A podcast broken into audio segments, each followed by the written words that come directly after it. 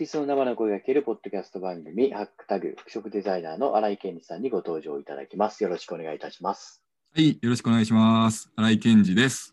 はい、お願いします。もうおなじみになってきましたね。えっと、この番組はあのアーティストを支援するファンサービス、ハックタグの企画として実証しております。まあ、ぜひは概要欄の方からハックタグのリンクにアクセスいただきまして、新井健二さんの応援とよろしくお願いをいたします。はい、前回のお話でですね、まあ、あの、ちょっと途中で時間がなかったんで、もう割愛っていうか、途中終わっちゃったんですけど、はいまあ、そもそもなんか防体スペシメンズという、まあ、ブランド名ですよね。このあたりのあの、改めて由来であったりとか、あの、まあ、そういう名前がついたというところの、まあ、理由みたいな背景みたいなところも含めて、改めてちょっとお伺いしたいなと思ったんですけど、はい、はい、これはい。ど、どんな経緯でこの名前になったんですか？えーっとですね、まあ、僕はそのデザイナーとして生きていけたらなっていうのがずっともともとはいはい20代の頃からあって、はい。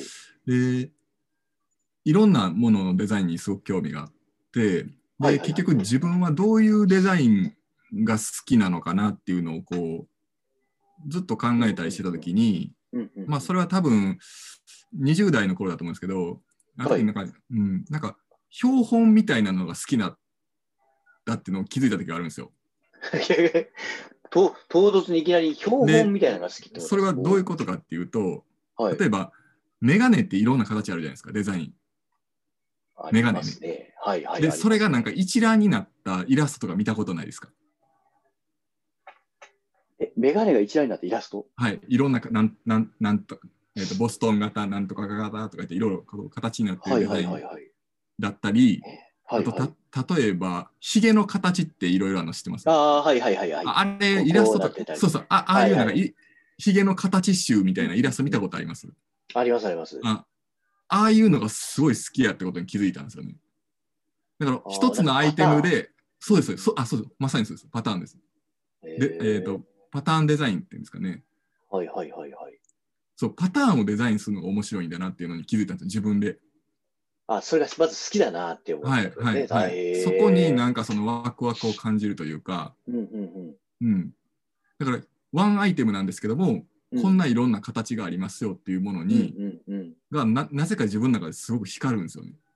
へえ。、で、えっ、と、その、まあ、ブランドをやろうと思った時に、うん。まあ、その時点ではもうその蝶ネクタイのいろんな形のアイデアはあったんですよね。はいはいはいはい。で、えっ、と、直接的なきっかけになったのは、あの、ちょうどその時そのインターネットで見た、あの、パイプ？タバコのあのパイプ？はいはいはい、のはい。形もあれいろんなの知ってます？めっちゃいあ。確かにそうですね。そうですね。あれを見て、あうん、これの蝶ネクタイ版を作ったら絶対面白いやろうなって思ったんですよ。ひらめいたんほですよパイでプから来たんですね。はい、そのパイプの形のイラストみたいなんで、なんか50個ぐらい載ってるその画像があったんですよ。はいはいはい。これ面白いと思って、で、はい。こういうの集めてる人もおるんやなみたいな感じで思って、うんうんうんうん。で、。これの蝶ネクタイ版作ったら面白いんじゃないかなっていうのがあって、で、蝶ネクタイ棒体、えーうんえーと標本がスペシメンズ。うんうん。うんなんで棒体スペシメンズっていう名前をつけたんです。へなそれがもう一番その発端の世界観っていうかーうんうんうん僕はほんまこれを表現したいんだなっていうののし一番こうコアなとこなんですね。でなんでそれをやりたいのかっていうと、はいはいなそれはもう後々いろんなことを考えながら自分の中で気づいていったんですけどはい。結局もう一言で言ってしまうともうすごくシンプルで十人十色みたいな感じなんですけど、はいはい。うん、人間もその同じ人間の中でもいろんな個性があはいるように、はいはいはい。その例えば蝶ネクタイというアイテムでもアイテムでもうん。みんな同じじゃなくていろんな形があってうんうん。いろんななんかユニークさがあってうん。なんかそういうのがある世界を作っていきたいのかなっていうのがそういう自分の中で分かってきてっうん。ていう感じなんですよね。えーパターンデザインが好きで、なるほど。パターンデザイナーって名乗ろうかなと思った時もあったんですよ。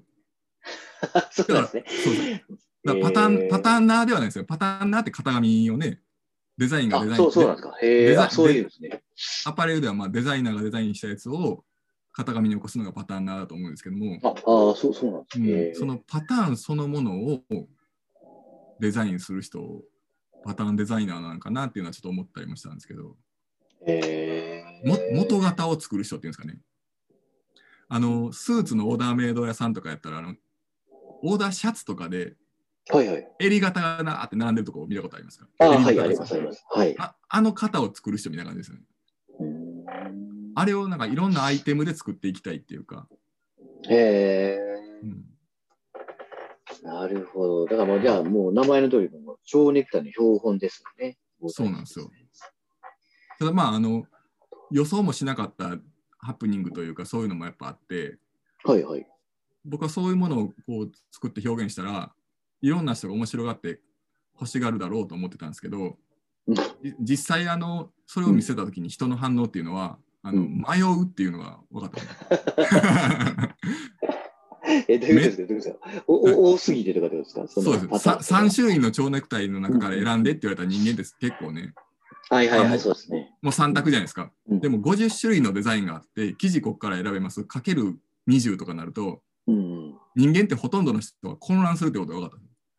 まあ、差異がわからないやつはもうどっちでもいいから選択できなくなったりしますよね。そうそうなんですよ。で、はいはい僕って自分って結構直感的な人間なんでうん。100個のものから選べって思っても2秒ぐらいで選択できるんですよ割と。へえ、すごい。なんかそういう自分でピンときたものはいはいはいがパッと目に入って、あこれやと思ったら分かるんですけどはいはい。あの多分思考思考で頭で考える人っていうのはうん。エンドレスに悩むんやなっていうのが分かってそうですよね。パターン、そんだけあったらもう全然答えに向かわない気がしますね。だから売り方が分からなくなってしまうんです。パターン作りすぎてどうしていいかわからなくなるみたいな。そうそそこまでが僕の仕事やったよなと思って。あとはもう、あの、寺本さんに全部売ってもらうみたいな。的な、でも的な。なるほどね。でもパターン作って、あるしてから、レコメンドしてあげないかんのですね。こうですよって言ってあげる方がそうですそいいですかね。そのお客さんによってもね、求めてるものが違うだろうし、うんうんうん。あなたにはこういうのが似合いますよっていう、まあ普通は服とかやったらそうやと思うんですけど、そうそうですよね。その100個の形の中であなたはこの形が似合いますよっていうのは、こその売る側が提示するっていうのはすごい難しいと思うんですよね。確かに確かにそうですね。、うんなんか、ベタなやつを説明、なんか紹介しざるを得なくなるっていうか、うんうんうんううんん。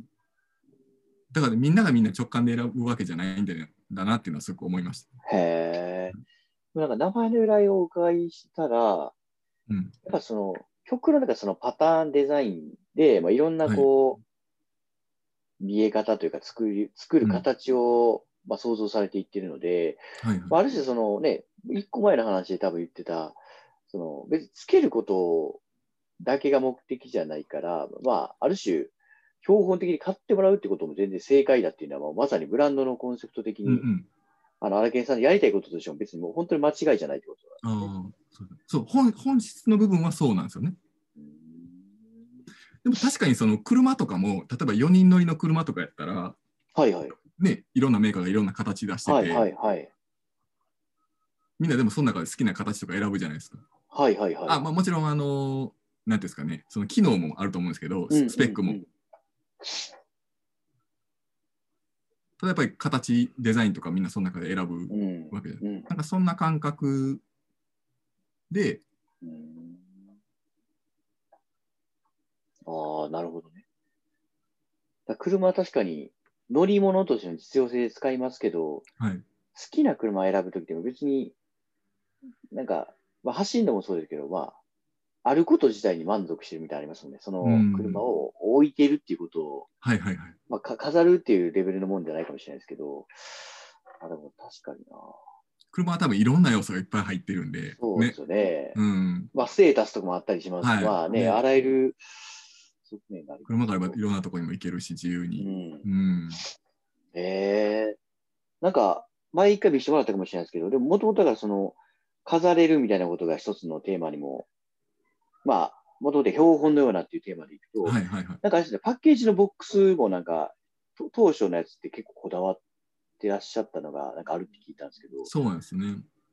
で、まあ、最終的には、まあ、ね、そのそういう形で、えっ、と買ってもらった蝶ネクタイの箱がそのまま家でも飾れる。で、その飾った状態であの蓋を開ければすぐつけれるみたいな。うん。で使い終わったら戻せそこに額に戻せるみたいな。うんうんうん。そういう状況そういうライフスタイル的なものなんですかね。なんかそういうのがあったら面白いなっていうのは、いや、それめっちゃいいですね。で理理想を言えば例えば額に1個の額に1個っていうのもまあ一つの選択肢だと思うんですけども、うんうんうん。例えばまあ10個ぐらい入ってる額があってはいはいはい。真ん中に鏡があってで今日はどれにしようかなみたいなはいはいはい、はい。映画とかでありそうですけどああ、でもいいいいです。でもそんな体験で選ぶことないですね。そう。なんかそういう人生って面白いんじゃないかなってあ例えば帽子が好きな人ってうんクローゼットにいっぱい帽子かぶってて順番に多はいはい分かぶって今日はどれかぶろうかあなっあ、はいてはいはいはい。なるなると思うんですよね。あのイメージありますね。うんはい。なんかそういうそれと似てる感じですか？うん、それも豊か豊かさなんやろなっていうかへえ。別にそれをそれがいい悪いはまあその人の自由なんですけど、うんうんうん、その選択肢を自分もなんか提案できたら面白いなっていうか、うんうん、なるほど。感じですかね。なんかまあ、ブランド名、今改めてね、お伺いしましたけど、なんかそういう機能として、つけたり飾ったりっていうことが、なんか、なんだろう、気取らず当たり前にできていくようなものを、なんかね、うんこう、機能としてご提供できたりすると、確かにもっと、ももっとなんか買うチャンスとか、つけるチャンスが増えるかもしれないですね。はいはいそういう意味ではだからアート的な要素もうん割とを入っているんだろうなとは自分ではそうですよね。思いますね。そうですよね。うん、飾るって見てもらうって考えたら、もうそれはもう、まあ、プロダクトとしてね、その蝶ネクタイっていうのはもちろん使い物としてありますけど、飾ることっていうことを考えても、もはやアートになっていってますうんうんもんね。うんうんなるほど。いや、いいですね。モータイスペシメンズ。なんかより、そっちの要素とかでもいろいろなんかね、お話できると面白いなというふうなことを、まあ今ちょっと改めて思いました。ありがとうございます。はい。そしたら、まあ、一旦まあ今回の配信またここまでで一旦終了させていただきまして、また次回の配信もまだ予定をしておりますので、引き続はき新井さんのあの方とお話ができればなというふうに思っております。それでははい本日新井さんありがとうございました。はい。ありがとうございました。